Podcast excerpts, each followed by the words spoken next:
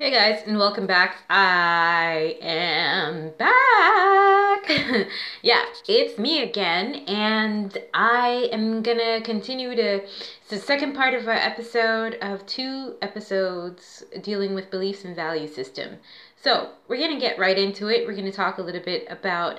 Um, we're gonna finish up with uh, values. Last time we were talking about how you got to value the things you believe in and believe in the things that you value or the things that you claim you value. And so for me it's really been important to be attention to pay attention to the things that I give value to and to show how I believe in the things that I say that I value by by managing my time doing those things that I value and investing everything I have really into those things. So I'm going to give a really really great example and um, one of the things that I find pretty cool and incredible uh, about social media is that there are so many different avenues that you could talk about the things that you like.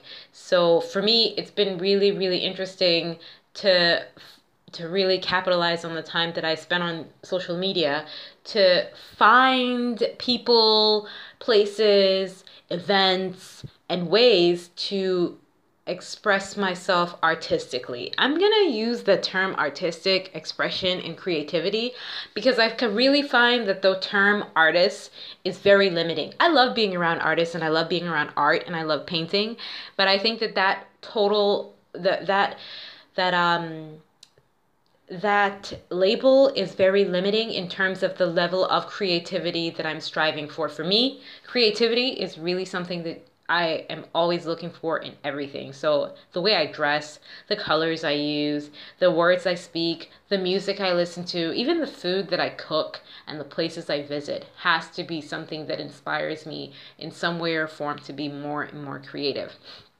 Um, and so today I went down the road to um, the Edeka. So I live in Germany, just a little bit of background, and I live in Baden-Württemberg, which is the south, like I said the last time. And um, I live right here in Dillweißenstein, which is a like a sub sub village from the city of Pforzheim. And um, it's pretty cool. Like I live on this like art hub street, and it it was really like I just kind of like we attracted that into our lives because from the moment I arrived in Germany, I, w- I kept thinking, oh, I'm gonna have such a great time being creative, and I I really had a disconnect in terms of being able to spark that creativity because of language barriers or because of the limitations that I was fighting for that I was telling myself I had that um, that I couldn't really um, express myself artistically because of language, right? So, um, you know, I finally started to acknowledge uh, and start and started to seek and figure out and taste and test the waters of the artistic um, of the artistic world here.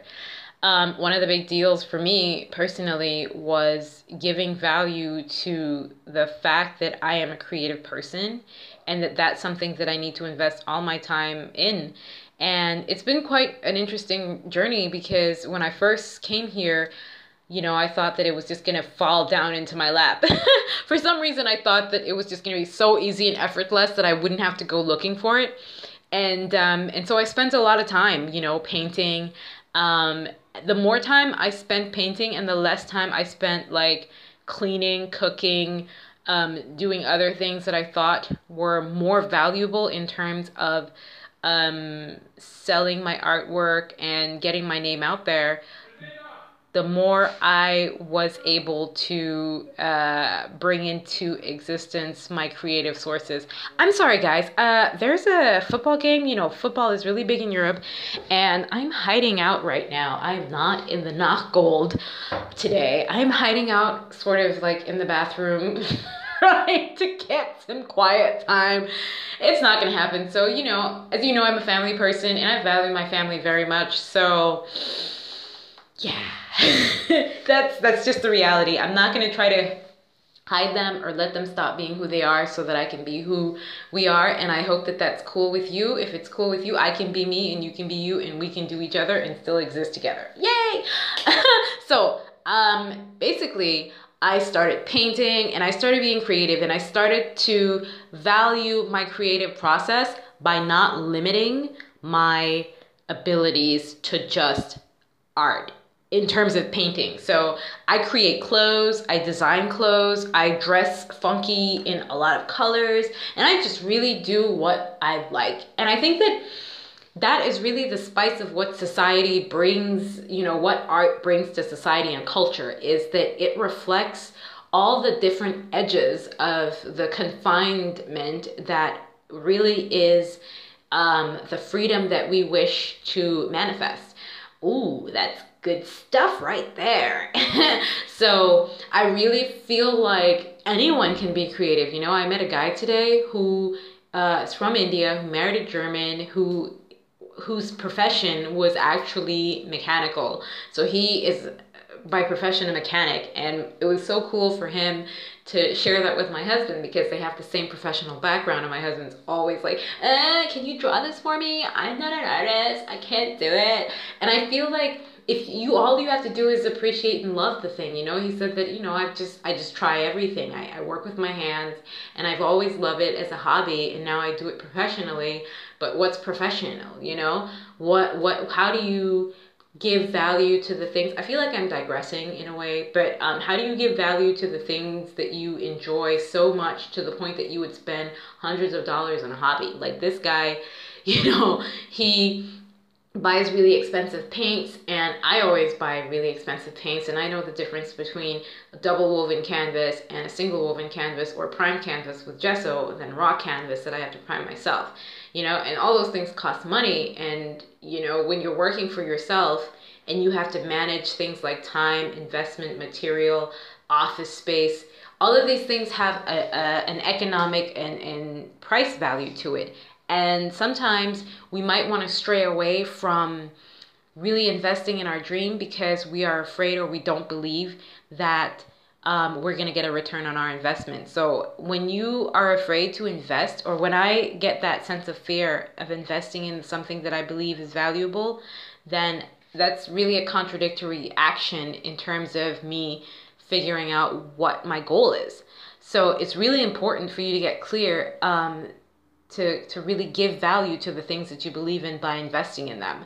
So I'll give you another example, which is really pretty pretty cool. Um, finding an office space. You know, do you value your business in order to grow to the point that you would invest um, money or in a space or a piece of real estate that will help you to bring more customers in. The thing about valuing things is that in order for you to grow, in order for me to grow, I really have to get clear about um, investing at a rate that will show that this is something valuable. Because once you start to show your value in it, then other people will start to value it too. And that's really the agreement of trade and trade marketing and and buying right? So if you're a business person and you say i want $500 for x product and somebody says wow yeah i'll give you that $500 for x product because i feel like that's what it's valued. Don't sell yourself short by making things too cheap or making or not be not being willing to invest the necessary amount of money time energy into the thing that you believe is valuable so that's basically what value is to me. Um, please like, comment, and subscribe. Um, and also let me know what you think. You know, what are some of the things that you value and what are some of the hurdles that you have to, or mindsets that you have to change, shift in order to bring value to the things that you want and manifest. So I really think that it's important to get clear on this topic because it is really, really at the root of what we tell ourselves we can have and can't have. So I really think that, um, yeah, normally I reserve 15 minutes per episode, but I think that that pretty covers, that pretty much covers it all. Um, I hope you guys have enjoyed this.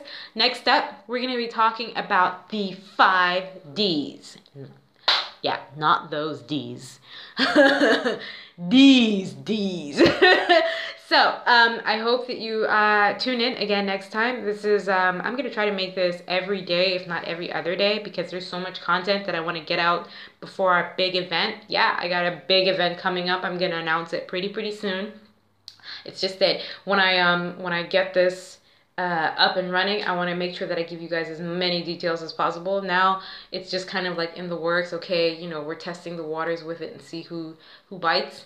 But it's definitely coming up at the end of the year, and I'm super, super, super excited because it's such a life changing experience. And I had so much fun when I did it that I just want to be able to do this all the time. So let me know what you guys think and tune in again next time. Bye. The podcast you just heard was published with Anchor. Got something you want to say to the creator of this show? Send them a voice message using the Anchor app, free for iOS and Android.